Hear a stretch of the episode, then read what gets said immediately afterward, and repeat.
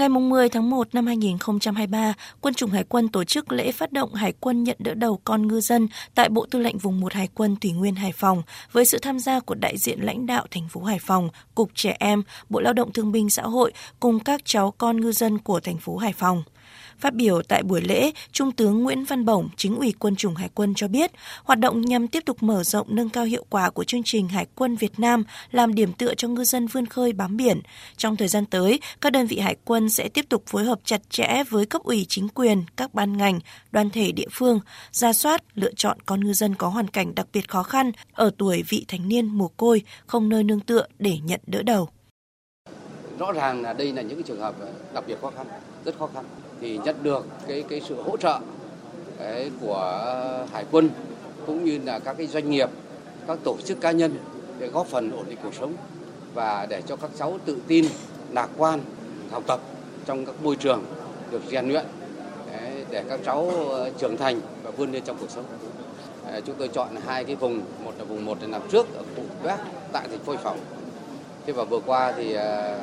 Bộ Tỉnh vùng 2 tổ chức ở Bà Rịa Vũng Tàu, vùng phía Nam. Sau đó các vùng của Hải quân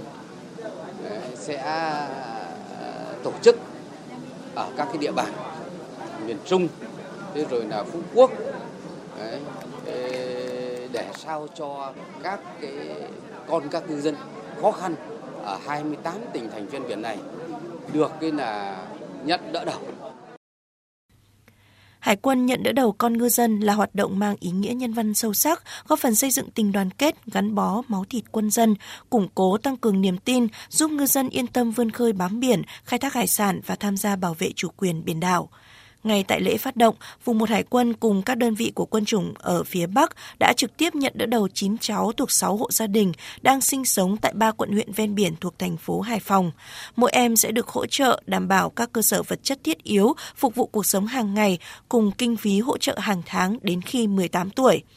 Gia đình chị Lưu Thị Vân có hoàn cảnh đặc biệt khó khăn ở xã Lập Lễ, huyện Thủy Nguyên, thành phố Hải Phòng. Chồng chị đã bị mất trong lúc khai thác trên biển từ năm 2017. Chị Vân vô cùng xúc động, cuộc sống của ba đứa con chị sẽ được tốt hơn khi nhận được hỗ trợ của Bộ Tư lệnh Vùng 1 Hải quân.